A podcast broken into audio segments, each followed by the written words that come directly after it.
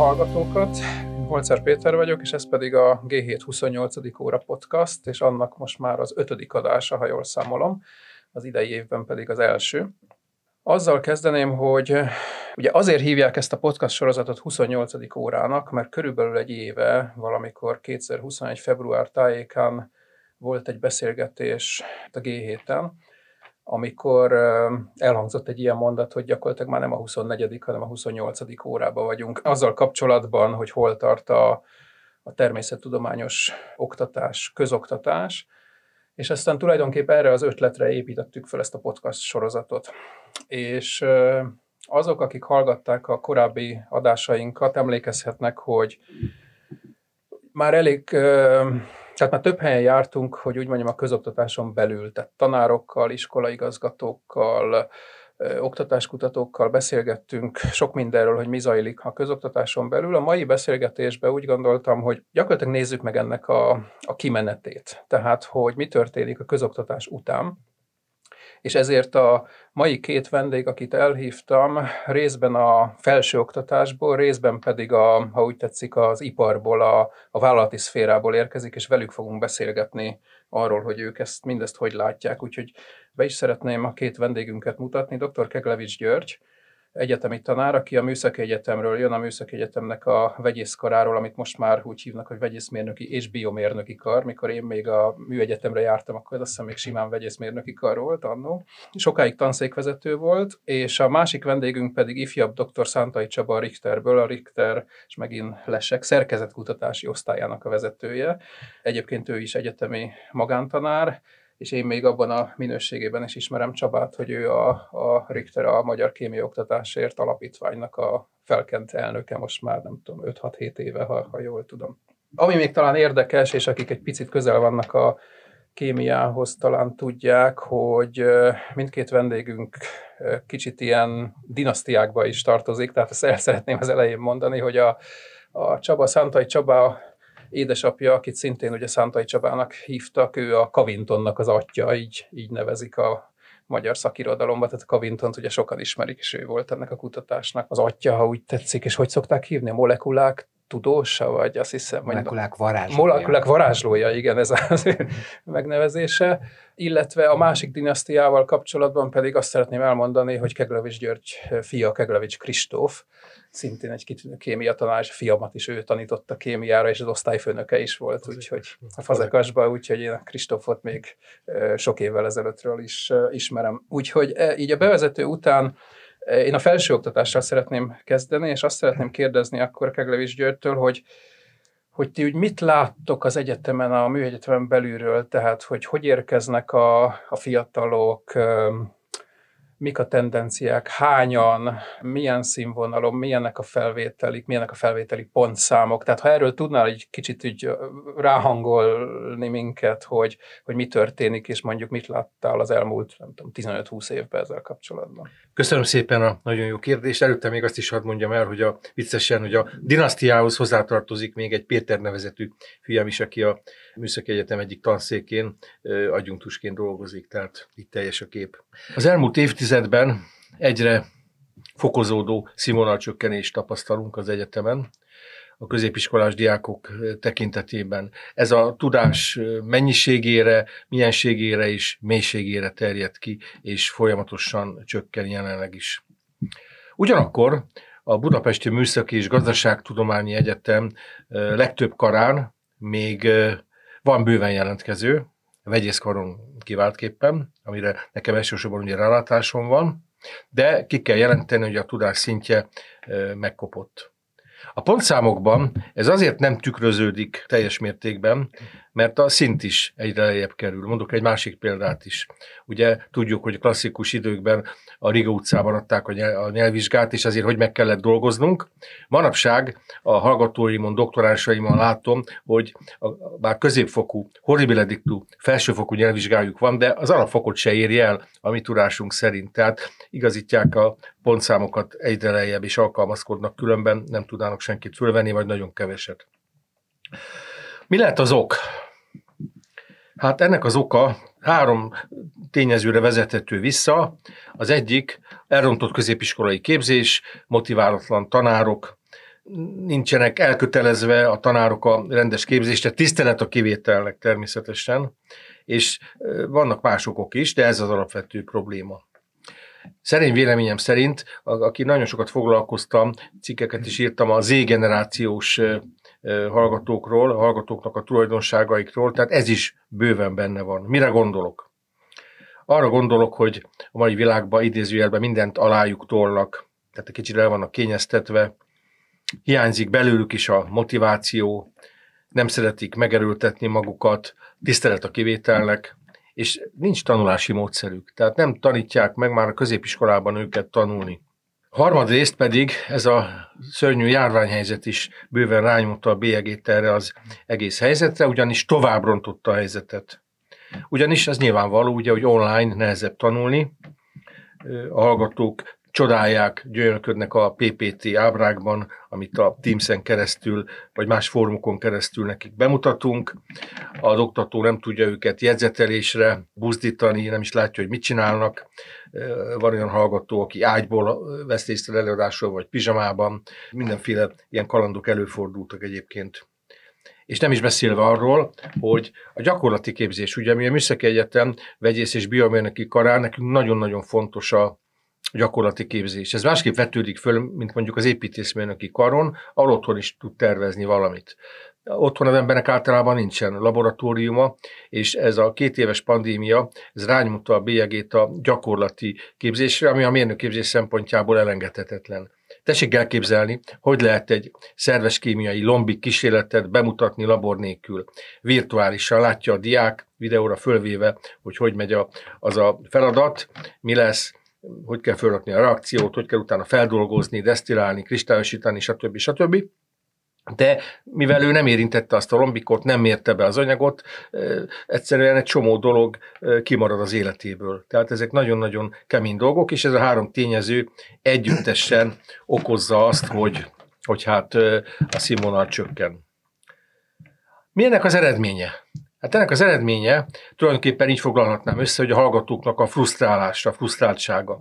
Van, aki megbukik, van, aki csak megcsúszik, és egy-két-három évvel később végez. Ugye tudjuk, hogy az állami finanszírozás az kétfél év csúszást engedélyez, utána már önköltsége, önköltségessé válik a képzés.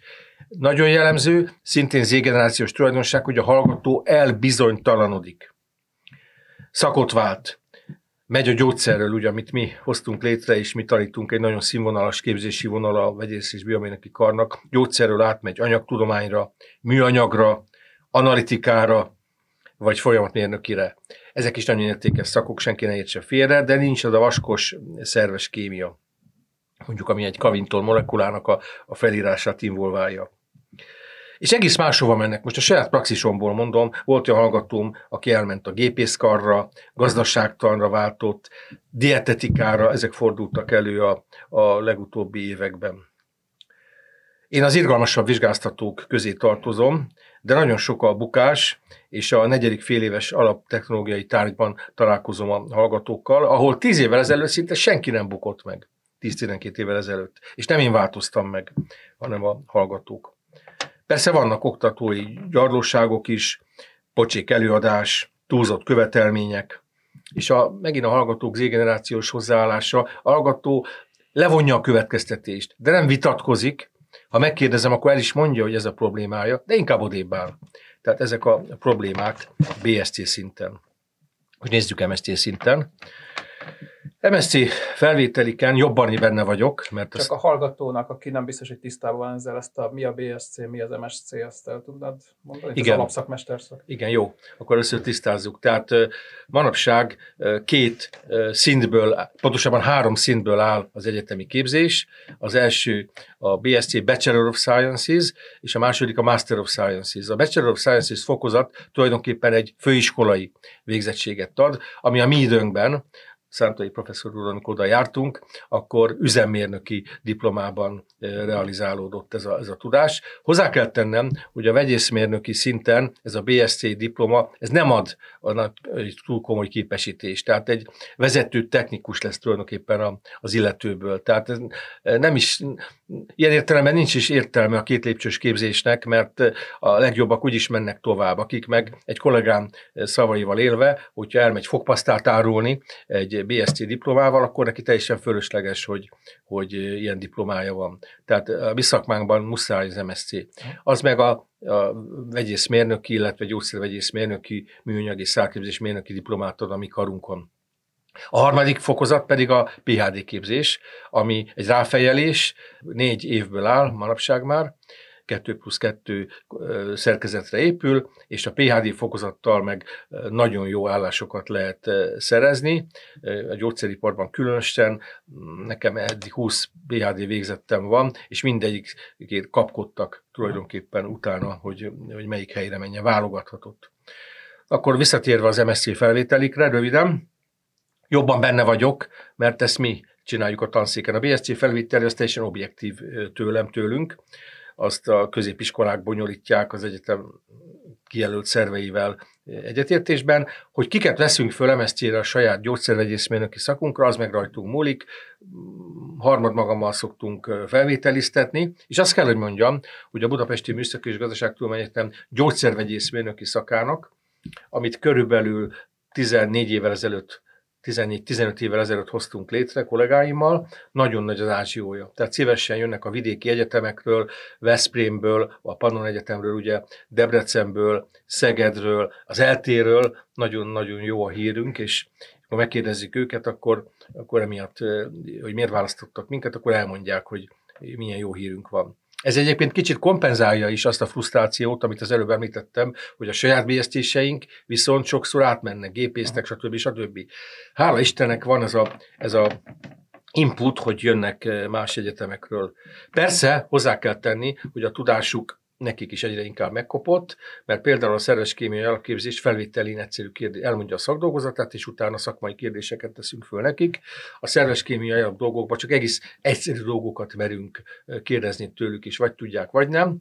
És akkor elbeszélgettünk velük a családi körülményeikről is, hogy tudják-e vállalni a fölzárkózást. És akik tudatosan vállalják a fölzárkózást, ha mondjuk a tudásuk határeset, akkor azt fölvesszük. Uh-huh. Itt azt is el kell mondanom, hogy milyennek az oka. Ugye Péter mondta, hogy én 22 évig, illetve hogy sokáig voltam vezető, és én úgy néztem a dolgot mindig, hogy, hogy a tanszékünk működjön. Mit jelent ez? Ugye van a, a oktatási terhelés után járó pontszám, amit kap az egyetem, vagy a karunk, és van a bértömeg a mérleg másik oldalán, amit az oktatók bére jelent én nem automatikusan kapom a béremet, én az oktatási terhelés után kapom a pénzt, és hogyha ez elég a bérre, akkor minden rendben van, ha több, akkor költségvetési pluszunk van, ha kevesebb, akkor hiány. És én utóbbitól mindig nagyon féltem, és nem is volt ilyen, de most valami sajnos e felé kezd menni, de ez egy másik kérdés. Tehát csak azt akarom mondani, hogy mi nagyon is érdekeltek vagyunk abban, hogy a működésünkhöz hozzátartozik, hogy legyen elég hallgatónk.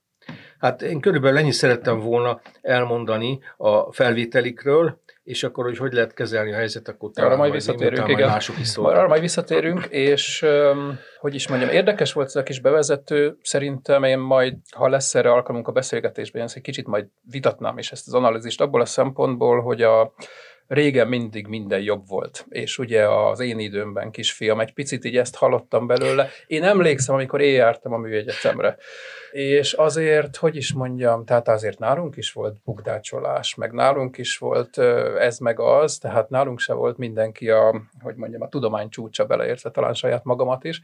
És egyébként a másik, amire szeretnék reflektálni, és Csaba, majd rögtön érdekelne a te véleményed is, hogy te hogy látod, hogy a, én rengeteg kitűnő tanárral találkozom a közoktatásban ma, és egyébként egy csomó nagyon tehetséges gyerekkel is, tehát az, hogy kétségtelen nagy a frusztráció, de az, hogy hogy is mondjam, azért lenne ilyen színvonalcsökkenés, mert mindenki belefáradt, és már nem tud küzdeni, én ezt nem így látom, tehát szerintem inkább a, hogy is mondjam, a rendszerben van egy csomó probléma, és nem az emberekbe. És nem, a, nem annyira az átlagos tanárba, vagy az átlagos diák, legalábbis nekem ez a benyomásom, és nem tudom, erről talán egy kicsit beszélgethetnénk. Csaba, tedd meg légy szíves, hogy a Richter szempontjából, tehát hozzád megérkeznek ugye azok a fiatal munkavállalók, nevezzük így őket, akik kikerültek a közoktatásból, majd kikerültek a, az egyetemről, hogy ti hogy látjátok őket? Ugyanez a kérdésem tulajdonképpen, hogy kiket hogy tudtok fölvenni, milyen a színvonal, ennek, ez az, e, mondjuk öt évvel később, vagy pár évvel később, amit most hallottunk, hogy nálatok ez hogy jelenik meg? Köszönöm a kérdést, és köszönöm a szituációt, amiben most vagyunk, mert azt gondolom, hogy nagyon fontos ezekről a dolgokról beszélni. És azért rögtön rácsatlakoznék Keglevics professzor úrnak a mondandójára több szempontból mert azért itt én nem csak richteres minőségben vagyok Igen. itt. Tehát én magam is oktatok az egyetemen, mint, mint richteres, és talán rögtön hadd kezdjem ezzel a részével a történetet, hogy, és az a rácsatlakozás az, az, az pontosan ebben akar megnyilvánulni, hogy én ott mágneses magrezonancia spektroszkópiát oktatok, ez egy nagyon nehéz tárgy. Ahhoz, hogy ez az oktatás ez érdemi legyen és működjön, ehhez azért szükséges egy sereg olyan ismeret, fizika, matek, amit régebben azért hoztak a gyerekek magukkal a középiskolából, és ez mintha most ott se lenne. Tehát, hogy visszamegyek körülbelül olyan 5-10 évre, akkor azt mondom, hogy, hogy drámai a különbség tudásban. Tehát olyan alapfogalmakat nem tudnak, amiket 5-10 évvel ezelőtt még hoztak magukkal Bocsánat, a középiskolában. teljesen megszűnt, vagy sokkal jobban kinyílt, jobbak meg rosszabbak között az olló? A kérdésedet úgy értelmezem, hogy létezik-e az a szellemi elit, akinél ez nem okoz problémát. Ha így értelmezem a kérdésedet, akkor azt mondom, hogy van az a, tudjátok, van az az angol mondás, hogy a krém, a tejszínhab, az mindig följön a tejának a tetejére. Uh-huh. Ezt a tejszínhabot látjuk. És azt gondolom, hogy ez menti meg a világot. Tehát mindig, minden évfolyamban ott van az a 1, 2, 3, 4 uh-huh. gyerek, aki följött a felszínre, hatodik haszakad. Én most arról a másik 90%-ról beszélek, mert az a mondjuk a pool, tehát az az, amiből tudunk valahogy táplálkozni. És az a pár nagyon tehetséges ember az ott van. Az egy nagy kérdés, hogy őket meg tudjuk-e menteni, meg tudjuk-e tartani, és hogyha most vállalati szemszögből nézem, akkor ez egy kritikus kérdés. Hát meg az ország szempontjából. Meg az ország szempontjából, természetesen. Ugye most én körbenézek a Richterben, akkor azért két megállapítást muszáj tenni ehhez. Az egyik az, hogy azért a Richter ma a legnagyobb tudáscentrum, multidisziplináris tudáscentrum az országban. A legnagyobb innovációs centrum, mondhatjuk így, aminek komoly, tehát közvetlen gazdasági szereplői szerepe van az országban.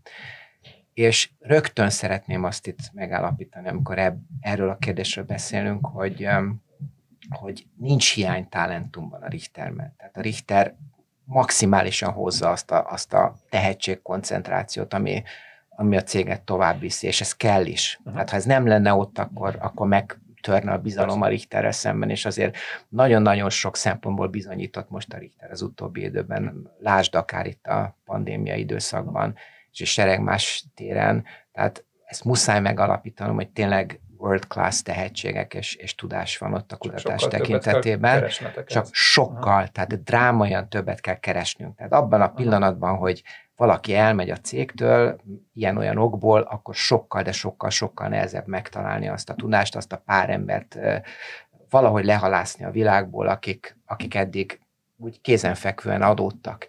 És ennek nagyon sok oka van, megy a jövés menés, tehát ami, hogyha egy kicsit itt vissza, vissza utalok arra, amit Keglevics professzor úr mondott, hogy mennyiben változhatott meg a kultúra, mennyiben nem, mennyiben jelentkeznek itt emberi tényezők, mennyiben nem, mennyire mások a gyerekek, mennyire nem mások a gyerekek, ha szabad ezt a szót használnom, hogy gyerekek, azért azt gondolom, hogy ez egy nagyon vegyes kép, és nagyon érdemes ezt több szempontból analizálni, mert én tudok hozni nagyon sok érvet azzal kapcsolatban, hogy valahol alapvetően, alapvetően maga a matéria az nem változott, uh-huh. csak jó kell hozzányúlni. Uh-huh. Tudok uh-huh. erre érveket hozni. Péter, te pontosan tudod, hogy miről beszélek. Most volt itt egy, egy nagyon komoly élményvilágunk ezzel kapcsolatban, a mesepályázatok kapcsán, amiről akár lehet is majd beszélni. De most, ha abból a szempontból elemezzük a dolgot, hogy mindegy is, hogy tehát most nem tudjuk, hogy mi történt ott kisgyerekkorban, vagy fiatal felnőtt korban, de jön, jön egy felhozatal oda a Richterbe, például hozzánk, akkor az látszik, hogy sokkal alacsonyabb szintű az elköteleződésük. Ami nagyon komoly probléma, mert régen, hogyha valaki bejött ehhez a céghez, akkor kvázi egy életpályát képzelt ott el. Te hány éve vagy ott? Már ezer éve vagy? 1600. és, és, és ez kellett, tehát ebből alakult, tehát valami fluktuáció kell, egy egészséges fluktuáció, de én azt szoktam mondani, hogy ha a fluktuáció túl erős, akkor már laminárissá válik az áramlás, nem stacionár az áramlás, és akkor már nem alakulnak ki a kapcsolati tőkék, akkor már nem tudnak. Igen. Tehát az a network nem tud kialakulni, ami stabilizálja a rendszert, azok a bizalmi kapcsolatok már nem működnek. És nem, nem tudunk közösséget formálni. És, és most ez látszik, hogy hiába jönnek tehetséges emberek, tulajdonképpen sokszor ugródeszkának tekintik a, a Richtert, ahelyett, hogy életcélnak Tehát tekintenék. Akkor, akkor tudás probléma és attitűd És attitűd probléma? probléma, a kettő együtt működik. Aha. Így van. Így van. Tehát ezt látjuk problémának mi. Bocsánat, ez egy kicsit hozzászólhatok? Persze, persze, persze. Mert Péter, amit mondtál, egy kicsit, hogy is mondjam, kétkedve abban, amit mondtam. Én abszolút megértem a, a gondolataidat, de a helyzet, szerintem a, a Szántai Csaba professzor is megerősítette, rosszabb, mint te gondolod. Tehát tényleg mi időnkben is voltak bukások, meg minden, de, de annyira, annyira, annyira leromlott a helyzet, és valami százalékos dolgot hadd mondjak. Én úgy szoktam mondani, hogy három csoportja van a hallgatóknak, három harmad. Az egyik harmaddal az égvilágon semmi gond nincs. Abszolút motiváltak, szorgalmasak, és lehet rájuk számítani. A második harmad már egy kicsit passzívabb, és inkább befolyásolhatóak az utolsó harmad által, akik teljesen motiválatlanul kerülnek uh-huh. oda, és csak túlélésre játszanak az egyetemen. És tulajdonképpen, hogyha belegondolunk, nevetséges, hogy a utolsó harmadra is, ugyan a harmadba is ugyanannyi energiát tölünk bele az egyetemen, költséges laborok, stb. Ez már többször fölvetődött, hogy hogy lehetne az elején kiszűrni, Bizony. hogy azok a hallgatók ne fárasszuk magunkat komoly laborkísérletekkel, stb. stb. De ezek mindig kudarcba fulladtak. Bizony. Tehát nagyon-nagyon-nagyon komoly a helyzet, de ahogy az előttem szóló mondta, igenis vannak kiváló hallgatók. Én nem diszkriminálok, én gyenge hallgatókat is hívok a csoportomba, és nem csak kiváló hallgatókat, de nekem 10-15 évvel ezelőtt több TDK dolgozatom volt, több TDK sikerem volt, aha. mint mostanában. Aha, aha. Igen, ehhez, ehhez hadd tegyem azt hozzá, hogy az én, miten én is ott oktatok az egyetemen, és én azt érzékelem, hogy talán van az a, van az a kor, lehet azt mondani, hogy az egyetemista kor, amikor már nagyon nehéz ezen változtatni. De én nagyon nem szeretem a disztópikus világképeket. Én, nekem muszáj hinnem abban, hogy valamit lehet ezzel az egésszel kezdeni, és ezért csináljuk többek között azt, hogy megpróbálunk hozzányúlni a sokkal fiatalabb generációhoz, a középiskolásokhoz, az általános iskolásokhoz. És ott én személy szerint, és azt hiszem, hogy talán többen is tudnak ezzel azonosulni, én azt látom, hogy, ott azért meg lehet fogni ezt a kérdést. Na beszéljünk erről akkor, mert, mert, mert igen, tehát a, ugye már korábbi adásokban is én úgy többször próbáltam azt a félmondatot beleszúrni, hogy, a, hogy is mondjam, hogy ne csak mindig sírjunk. Mert a, úgy a közoktatás, körny- közoktatás egy olyan téma, ahol az ember könnyen oda jut, hogy hú, hát itt már minden nagyon rossz, és semmit nem tudunk csinálni, és pont ez szerintem a, a, a fontosabb része a beszélgetésünknek talán, hogy, hogy akkor mi a teendő, vagy mit tudunk csinálni.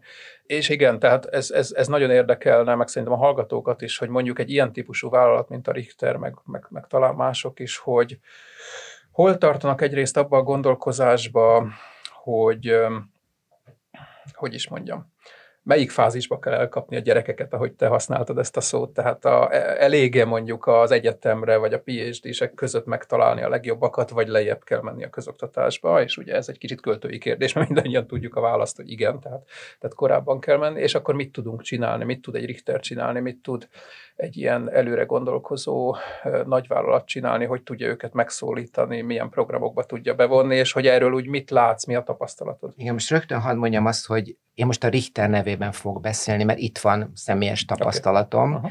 de mindaz, amit mondani szeretnék ezzel kapcsolatban, ez feltétlenül általánosítható és általánosítandó más vállalatokra, nagyvállalatokra is. Nagyon érdekes azt megfigyelni, én ezt személyesen tapasztaltam meg, hogy például a Richter, mint egy elég súlyos kulturális tényező az országban, milyen evolúción ment keresztül, milyen szemléletformálódáson ebben a kérdésben. És hogyha visszamegyek körülbelül mondjuk tíz évre, akkor azt látszik, hogy a Richter nagyon komolyan vette mondjuk ezt a társadalmi szerepvállalási jellegű tevékenységet egy bizonyos szinten és egy bizonyos szempontból.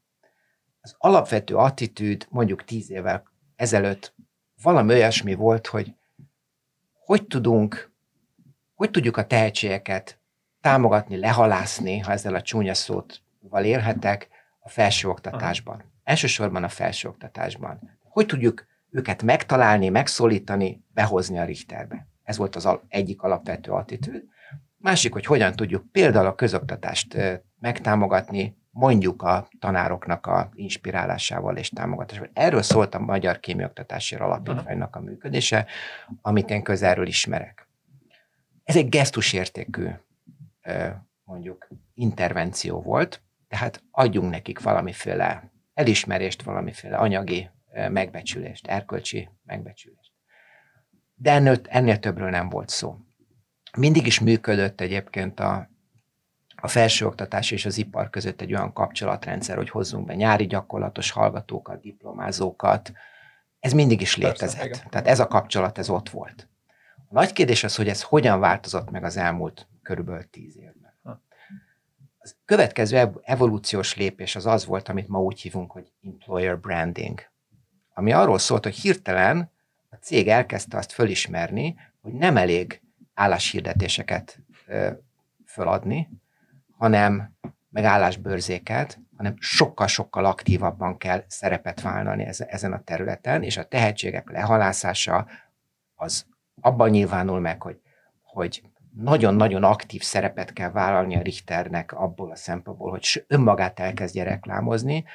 Innen adódott például egy olyan kezdeményezés, amit úgy hívunk, hogy Richter Tudós Klub, amiben magam is részt vettem, ami arról szól, hogy a Richter kimegy különböző egyetemekre, ez nem állásbőrze, és ott tartanak előadásokat, interaktív beszélgetéseket a, a hallgatókkal. De ez felsőoktatásban? Ez mind felsőoktatás. De ez már egy nagyon erőteljes szemléletváltás volt, mert egy sokkal-sokkal aktívabb szerepet igényelt a Richter részéről, mint eddig bármikor.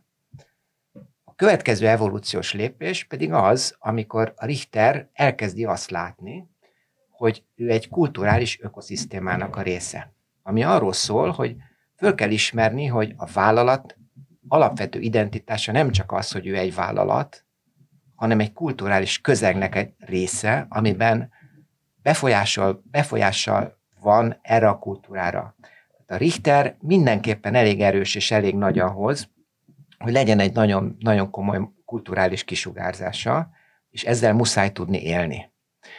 És innentől kezdve az látszik, hogy a Richter elkezd partneri kapcsolatokat keresni. Tehát nem egyszerűen gesztus gyakorolt például a, a tanárok felé, hanem a, tart, a tanárokat bevonja partnerként. És ennek millió, millió megnyilvánulási formája van. Például, hogyha kémiaoktatási alapítványnak a tevékenységehez nyúlok vissza. Néhány éve most már azt csináljuk, hogy amikor a tanárok megkapták a díjat, azt követően őket behívjuk a Richterbe, diákokkal együtt, kapnak egy kioktatást arra nézve, hogy mi is történik itt, és onnantól kezdve valahol szemléletileg, meg minden szempontból részévé válnak a rendszernek. Ez egy nagyon komoly szemléletváltás és szemléletformálódás. Hát ez a partneri viszony, ez, ez zajlik, és én azt gondolom, hogy ennek óriási, óriási nagy jelentősége van. És akkor, mert mondod, hogy ez körülbelül tíz év alatt zajlott le ez az evolúció, de hogy még mindig azt látjuk, ugye mondtad, hogy a bemeneti anyag még mindig nem olyan, mint szeretnéd. Tehát, hogy ez azért van, mert hogy ez sokáig tart ezen valamit változtatni. Mit tud egyáltalán a Richter önmagába változtatni? Hát a Richter rengeteget tud változtatni. Nyilván a Richternek is van egy belső tehetetlensége, amíg ezeket a felismeréseket megteszi, amíg az erőforrásokat elkezdi mozgósítani. A legújabb ilyen kezdeményezés az már az, és az a felismerés, hogy, hogy sokkal aktívabban kell a középiskola, illetve az általános iskola irányába lépni és ennek mentén írtuk ki legújabban a, a Te és a Természettudományok című mesepályázatot, aminek tulajdonképpen az a lényege, hogyha szabad erről egy kicsit beszélnem, mert hogy... Persze, mert, hogy ezt, ezt együtt csináltuk a Richterrel. Ezt együtt, együtt csináltuk a Richterrel, így van. Tehát ez egy, ez egy Richter ötlet volt, amiben bevontuk a Péteréket azonnal a Szabó Szabolcs Alapítvány, maga a Szabó Szabolcs Alapítvány írta ki a pályázatot, úgyhogy ez egy már is azt mutatja önmagában maga a tény, hogy kerestünk egy ilyen partneri kapcsolatot veletek, hogy mennyire komolyan gondoljuk, azt hiszem, hogy ezt mindketten, és hogy milyen missziót követünk. És itt szeretném azt hangsúlyozni, mert ez egy nagyon fontos dolog, hogy ennek van egy, mondjuk úgy, hogy egy idézőjelben önző aspektusa, hogy azt mondjuk, hogy a Richternek alapérdeke az, hogy ez a természettudományos tehetség input ez a jövőben is létezzen, de van egy teljesen önzetlen, azt kell, hogy mondjam, hogy altruista aspektusa, hogy igen, a Richter tudja azt, hogy a Richter imázsa is attól válik, attól megy fölfele, attól válik csillogó, villogóbbá, hogyha, hogyha ezeket a tevékenységeket megtesszük, szinte, szinte önzetlen formában. Hát meg amit mondtál is, ez az ökoszisztéma, ez egy jó szó, hogy hogy egy, egy jobban működő ökoszisztémában tud egy vállalat is jobban működni. Pontosan, pontosan. Pontosan. Úgyhogy innen adódott ez a kezdeményezés veletek együtt, Péter, ez nagyon klassz volt, aminek tulajdonképpen a lényegét nagyon sok oldalról meg lehet fogalmazni. Én talán azt mondanám, hogy, hogy az alapkoncepció az az, hogy valami olyasmit, amit én úgy hívok, hogy emittáló tanulás. Ami alatt azt értem, hogy próbáljunk meg úgy tanulni, hogy közben valamit közlünk is a világgal. És tehát ne csak egyszerűen passzívan fogadjuk be a tananyagot, hanem közlő üzemmódban. Ez a pályázat ez arról szól, hogy ezt az emittáló tanulási koncepciót ráülteti egy olyan elgondolásra, hogy a, pályázók, akik szerepelnek ezen a kiíráson, akik megírják a pályázatokat, egy mesét írnak, vagy egy novellát írnak, amiben bele kell szőniük természettudományos elemeket. Ahhoz, hogy ezt meg tudják tenni, utána kell nézni bizonyos természettudományos anyagoknak, tehát át kell menniük úgy egy tanuló üzemmódba, hogy közben, közben egy nagyon e- erőteljes közlő üzemmódban is vannak. Közlő, gondolkodó, igen, tehát ez egy megvalósító, olyan, innovatív olyan típusú tanulás, ami, ami olyan valódi valóban átmegy rajta. És tulajdonképpen ennek a pályázatnak, ami 2021-ben keletkezett, és 2022-ben nemrég volt a díjátadója, azt gondolom, hogy mindketten elkönyvelhetjük, hogy talán az egyik legnagyobb tanulsága pont az, hogy látszódott, hogy bejött 536 pályázat. 536 brilliáns pályázat, ami minden tekintetben alá, alá támasztja azt, a, azt az elgondolást, hogy ezekben a gyerekekben rengeteg tehetség van.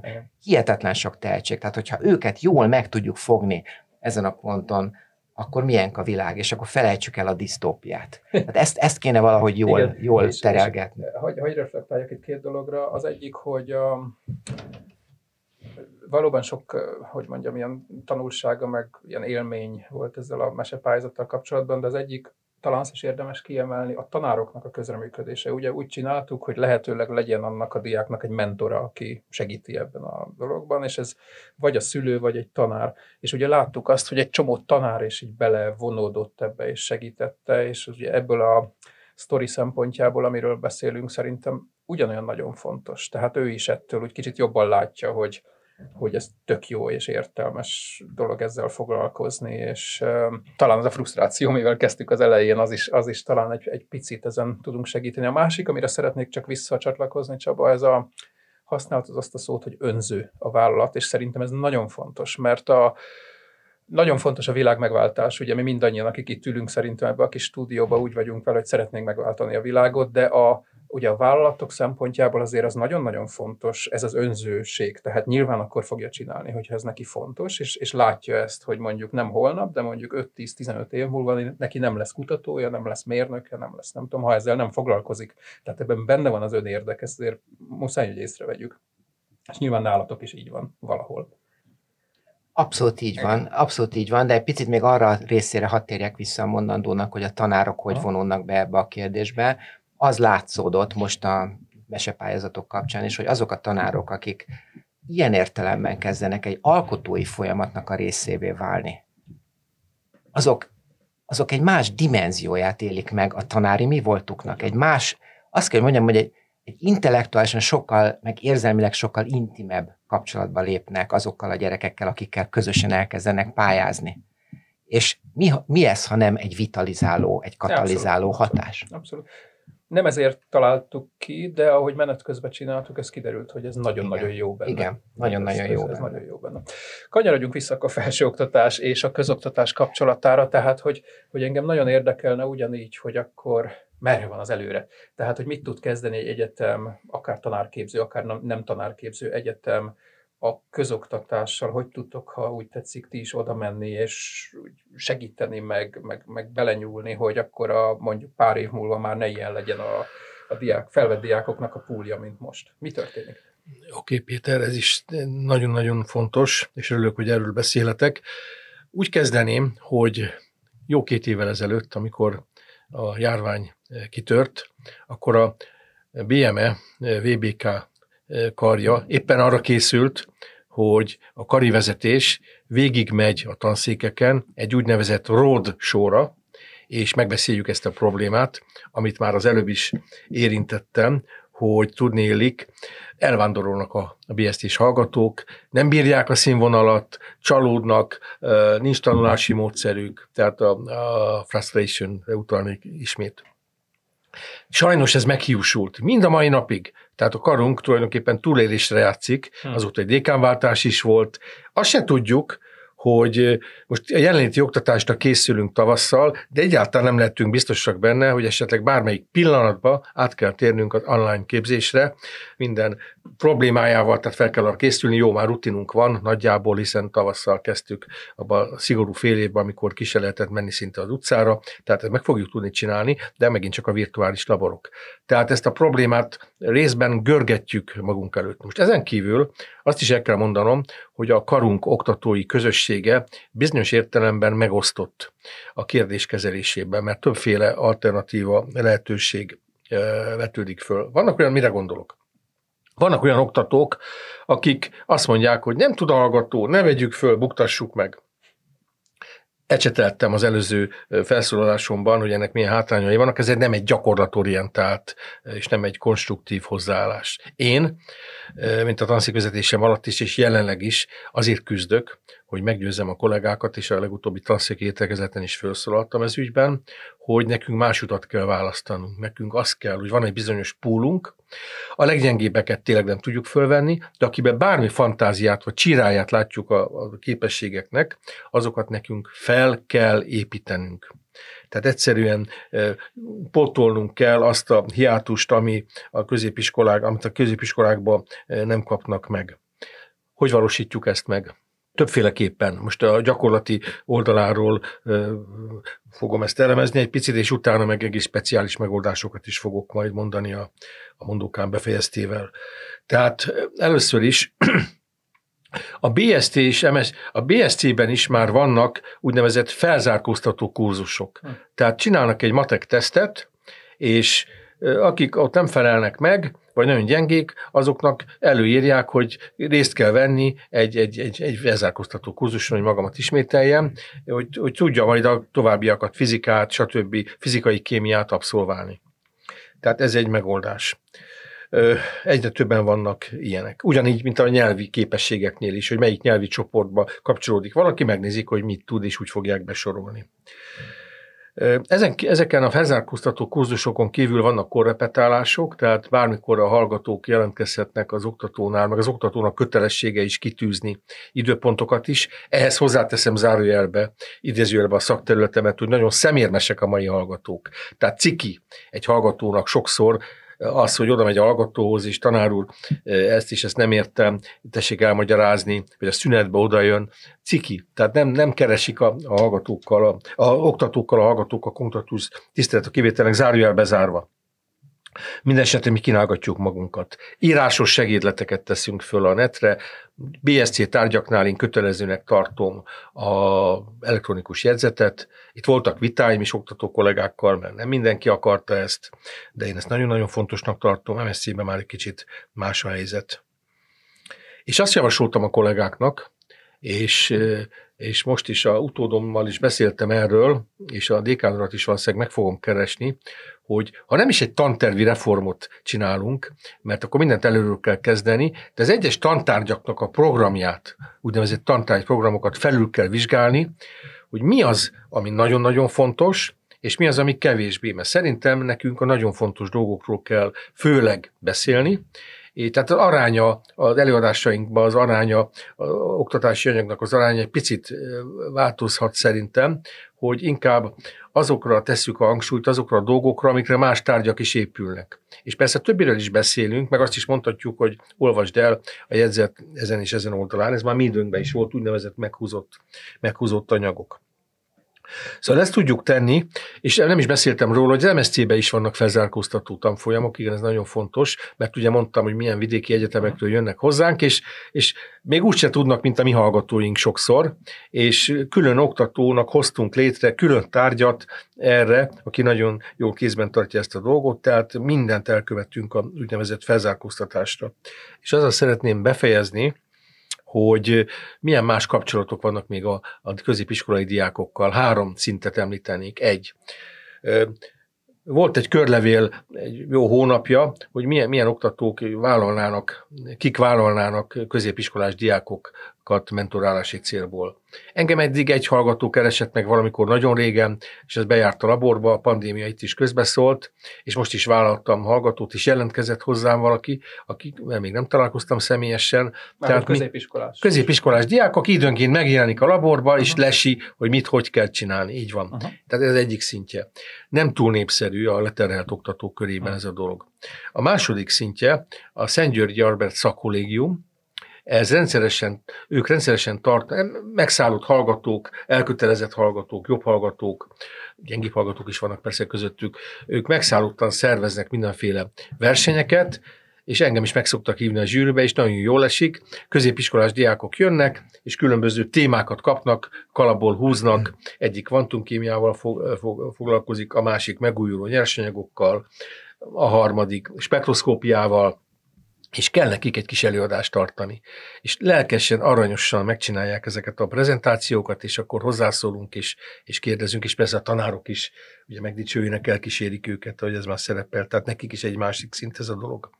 Ebbe a kategóriába tartozik az is, hogy van Grovcsik András verseny, tehát ott is, ott még a határon túlról is jönnek középiskolás diákok, és Szántai Csaba, idősebb Szántai professzor elnevezett, nem tudom pontosan mi a neve ennek, de ez is egy rendezvény, ami most volt nyáron, és az itt ülő Szántai professzor úr is oda kukkantott, és az édesanyja is, aki szintén kémia tanára, ez is hozzátartozik a dinasztiához, ugye a, valamikor a, a, a József Attila gimnázium, ami most Szent a Szent Imre gimnáziumot tanított az édesanyja.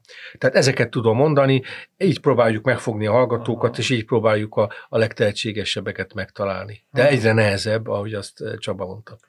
Azon gondolkozom így közben, hogy a valamelyik későbbi adásban tavasszal tervezek pályaorientációs dolgokról úgy kicsit mélyebben beszélni. De tulajdonképpen ez, amiről itt ma, ma itt diskurálunk, ez azért részben legalábbis pályaorientáció. Ugye benne van ez a mekkora tudás van, meg az, de hogy hogy keltjük fel az érdeklődést azért, hogy menjen a, a vegyészkarra, menjen az eltére, aztán induljon el mondjuk egy Richter irányába, hogy Vajon hogy lehetne ezt hatékonyabban, ügyesebben, okosabban csinálni ilyen együttműködésben? Mondjuk ipar, mondjuk felsőoktatás, mondjuk civil szféra, ha így, így ülünk itt hárman, hogy ügyesebben találjuk meg a gyerekeket, és ez lehet, hogy már 7.-8. osztály, de, de, de, de, de gimnázium vagy középiskola már egész biztos.